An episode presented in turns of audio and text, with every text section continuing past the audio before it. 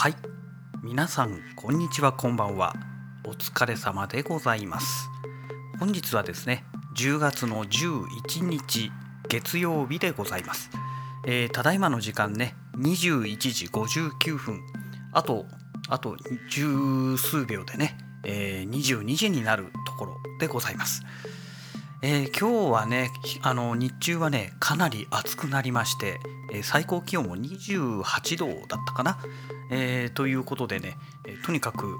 なんかもう秋なんだか夏なんだかよくわからないっていうね、まあ、そんな感じの天気だったんですけども、えただね予報ですと明日はね雨なんですよ。で気温もね最高気温も24度だか22度だっけな？とにかくねガクンって気温が落ちるそういうね予報になっているんですよね。うんせっかくね明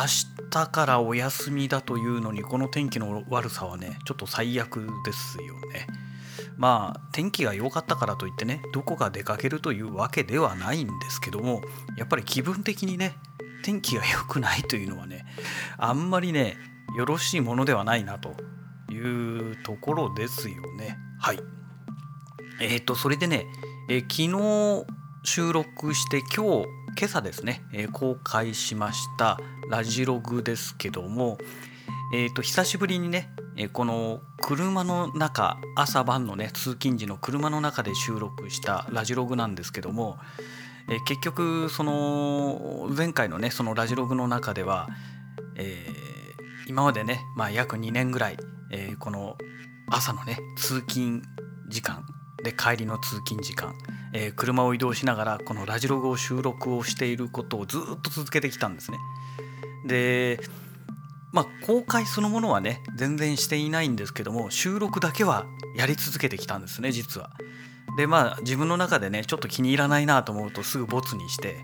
収録だけはしているんですがまあボツばっかりみたいなね、まあ、そんな感じの日々を繰り返していたんですが、まあ、それをね結局公開しないんだったら収録しても意味ないだろうということで、えー、一昨日ですね1日だけやめてみたんですね。でやめてみたら、まあ、ちょっと寂しさがあったからやってみましょうということで、まあ、昨日のラジオはね、えー、それで久しぶりにその朝晩の収録のラジログをね公開させていただいたんですけどもえーとそもそもなんでこの通勤の時にね朝と帰りにこの収録してるかっていうと今みたいにこの自宅でね、このラジログを収録すると当然この収録をしてる時間分だけ、余計にかかるわけじゃないですか。で朝の通勤、帰りの通勤まあ行き帰りですねこの行き帰りの間についでで収録してしまえば最低限この収録する時間分だけ、まあ、ショートカットできるわけですよ。ね。有効利用できるということで、まあ、そういうことでね、えー、朝晩のその通勤時に収録をしていたわけなんですね。ただね、えー、久しぶりにね、あのー、この通勤時のラジログを編集するにあたってねいやーやっぱりね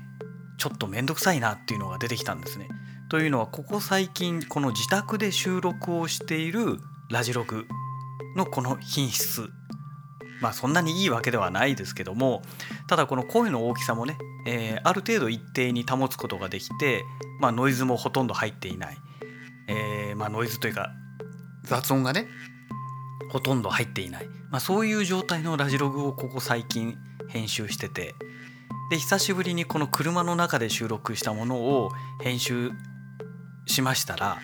まあ、ノイズが入るのはこれはまあしょうがないとしまして、えー、この声がね声の大きさですね。ボリュームがねかなりね上下が激しかったんですよ。で何もね周りの音が鳴ってなければ多少声がね上下しても、えー、それなりに聞こえるわけなんですけども、まあ、ロードロロードノイズですね。これがね、まあ、車の走行音がガーってなっちゃってるわけじゃないですか。でその中で信号待ちで止まってる時は静かです。走り始めるとうるさいです。で路面の状態によってはもっとうるさくなります、まあ、そんな状態の中でこの私の声の大きさがね、えー、変わってくると非常に聞き取りにくい。という状態になったわけですよ。でまあこれは今回に始まったわけではないんですけども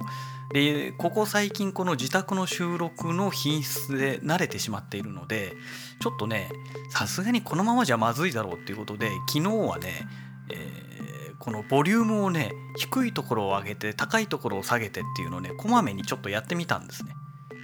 でそのおかげでね編集時間がものすごい時間がかかってしまってちょっと待てよとそもそもまあ、先ほどの話に戻るんですけどもそもそも何で朝晩の通勤時に収録をしているのかっていうお話になってきてしまうわけですね。要は少しでも時間を無駄にしないように有効利用できるようにねえー、どうせ通勤時っていうのは何もしないわけですからその時間帯をうまく利用すれば家に帰ってきてわざわざ収録しないで済むその分だけ時間を節約できますねという意味で通勤時に収録を始めたわけですね。なんですが結局その収録した音声があまりにも微妙なのでその後の編集作業でですねものすごい手間がかかってしまったらそれだったら今みたいに帰宅してからね収録した方が編集がすごい楽になるでしょと結局トータルでどのぐらいの時間でできるのかっていうのが重要なわけじゃないですか。ね、ですからどんなに録音の時間がなかったとしても編集で録音の時間以上にプラスアルファでかかってしまったらまあね本来の目的を達成できてないってことになりますよね。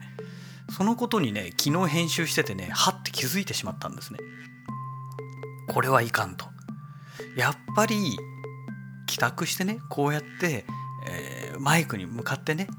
えー、安定したこの音声音質でね収録できる体制で収録した方がですね後々の編集も非常に楽になるなと。そうするとねどういう現象が起きるかっていうともうあとはねあのまあ、今 DaVinci Resolve Studio を使ってね編集してるわけですけどもそこ乗っけてね多少イコライザーとかでねあのいじって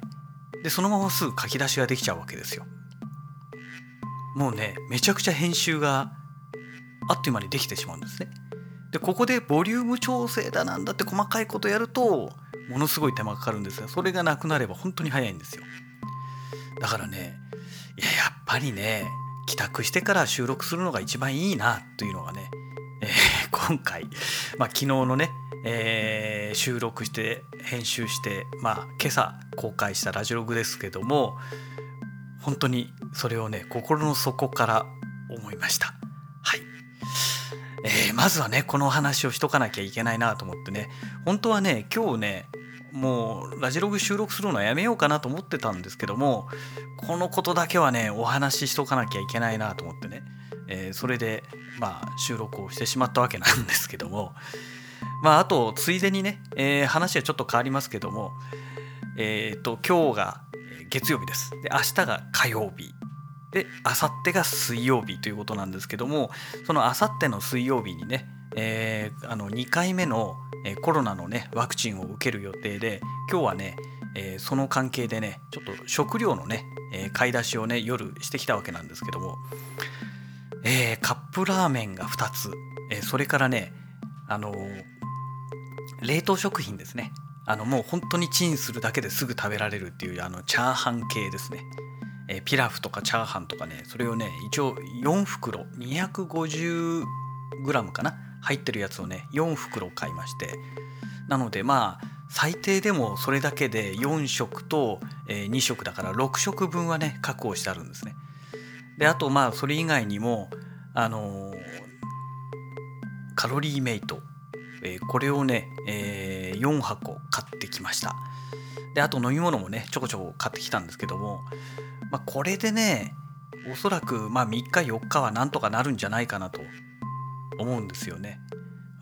うん、であと即席ラーメンもまだ1袋残ってますしあとそれ以外にもねあのパスタの乾麺とかねまあいろいろまだちょこちょこあるしえーとそれからあとなんだ、えー、レトルトのカレーもいくつかまだ、えー、3食4食分ぐらいは多分残ってると思うんですよね。であとチンして温めるご飯なんかもねまだまだいっぱいありますんでまあ多分これだけあればねあのなんとか乗り越えられるんじゃないのかなと思いますけども、まあ、とにかくこの人によってねこのコロナのワクチンの反応ってだいぶ違うみたいですので、ね、私がどういうふうな反応が出てくるのか1回目はねとにかく熱が出て頭痛がして体中痛くなってっていうね、えー、まあ、そういう状態が起きましたのでねえまあいろんな方のお話を伺ってると1回目よりも2回目の方がかなり副反応が出てるというお話がありますのでまあ多分多分私も出ると思うんですよあのかなりね。で1回目がそういうことで、えー、打った翌日がもう完全にダメで、えー、次の日2日目ですね2日目はもう午前中なんとか会社に行ったけどもう午前中でダメでお昼でも早退して、えー、3日目3日目もね会社に一応来たんですけどもまあなんとか頑張ってね夕方ぐらいまで頑張ってそこで、まあ、撤退みたいなねそんな感じだったんですよね。で4日目にしてようやく1日フルに働いたっていう、まあ、そんな状態でしたので、まあ、今回何日続くのかねちょっとそれがね怖いなという、まあ、そんな状態なんですけどね、まあ、こればっかりはもうとにかく蓋を開けてみないことにはねもう分かりませんのでうんっていうところでしょうかね。えそれからね、えーと、今さっきの話なんですけども Amazon プライムビデオで「えー、スターシップ・トゥルーパー」っていうね映画があるんですけども SF 映画なんですけどね、えこれのねえっ、ー、となんだっけなレッドレッドなんとか？えっ、ー、とまずいな名前忘れちゃったな。レッドなんとかとかいうね要は火星をテーマにした、えフル CG のあのスターシップトゥルーパーがあるんですね、えー、そういうシリーズがあるんですけども、えーと、スターシップトゥルーパーってねもう結構昔の映画でしてもう20年30年30年までいかないか。まあでも20年20年以上前だな。やっぱり30年ぐらい前じゃないかな。25年とかそのぐらい前の映画なんですかね。かなりね昔の映画なんですけどもえっ、ー、と要はもう SF の世界。もう今の現代ではありえない世界ですけども、えー、バグっていうね要は虫なんですね。宇宙人の虫がいてそいつらがね、え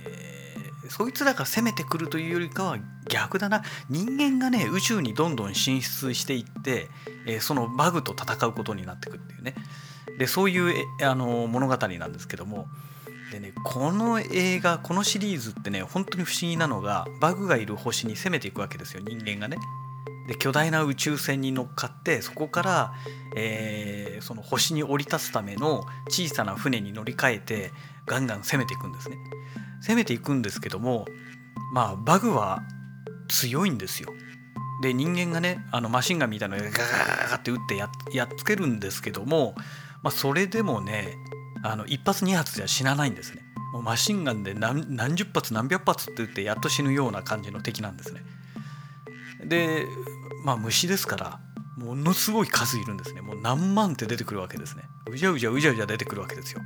でこっちの人間側もいっぱい兵隊が何千何万っているんでしょうね。きっとね。わーって戦うんですけどもね1対1で戦ったら本当に微妙なぐらいバグが強いわけですよ。こっちは銃持っててもね。であの鎧みたいなねあのその SF の世界のこの近代的な鎧みたいのを着てるんですけどももうそんなの着てても人間なんか簡単にね切り切り裂かれてしまって殺されてしまうっていうね、まあ、そのぐらいねバグが強いんですね。え、そういう設定の中で本当にねこの物語、え、見ていていつも思うのがなんで最初にその惑星にねこう攻めていく時に最初に空爆なんでしないのって。そんな巨大な宇宙戦艦がね何十隻っていっぱい攻めね行くわけですからまずその時点で空爆しろよと。ミサイルで大量にね落としてねあの第二第二次世界大戦のねアメリカ軍みたいに B29 でね焼夷弾ガンガンばらまいて殲滅するみたいなね。ああいうことをなんで物語でやってくれないのかなって。でその後に歩兵団が降りていって、えー、残ったバグをやっつけるっていうのは分かるんですけどもいきなり最初から歩兵団が行って攻めて戦うわけですよ。こんなに非効率な戦い方あるのかよっていうねちょっと映画を見ながらねいつもねめちゃくちゃな映画だなって思いながら まあそれでもねあの物語にはまりながら見てるんですけどね。で1作目2作目まであったのかな？3作目まであんのかな？ちょっとねもう昔の記憶なんで覚えてないんですけど確かねえっ、ー、とワンツーはね私ね DVD 持ってるんですよ。そう。でそのぐらい昔の映画なんですね。えー、そのぐらい昔って例え方も変ですけどもまあ私が DVD 買ってた頃なんでもう相当昔というお話なんですけども、えー、なかなかねまあでもあのくだらないんだけども面白い。まあまあでも映画にはまる人から見たら B 級レベルになるのかな？うん。個人的には好きな映画ですけどね。あの文句言いながら、えー、こんなこと言ってますけども、えー、個人的には好きですね、うん。まあ、そんな映画を 今日見ておりましたということでね。で今回の映画はそのフル CG なのであの実写版のね映画と違って結構ねやっぱり CG だからいろんなことできるじゃないですか。あの実写じゃできないようなことを CG だとできちゃうのでその辺がね見ててねああちょっとこれは面白いなって違う視線でね、えー、見れたので面白かったなというところではありますね。はい、えー、そんなわけで今日はちょっと、えー、短めですけども、えラジオ語をねこの辺りで終了したいと思います。それではまた。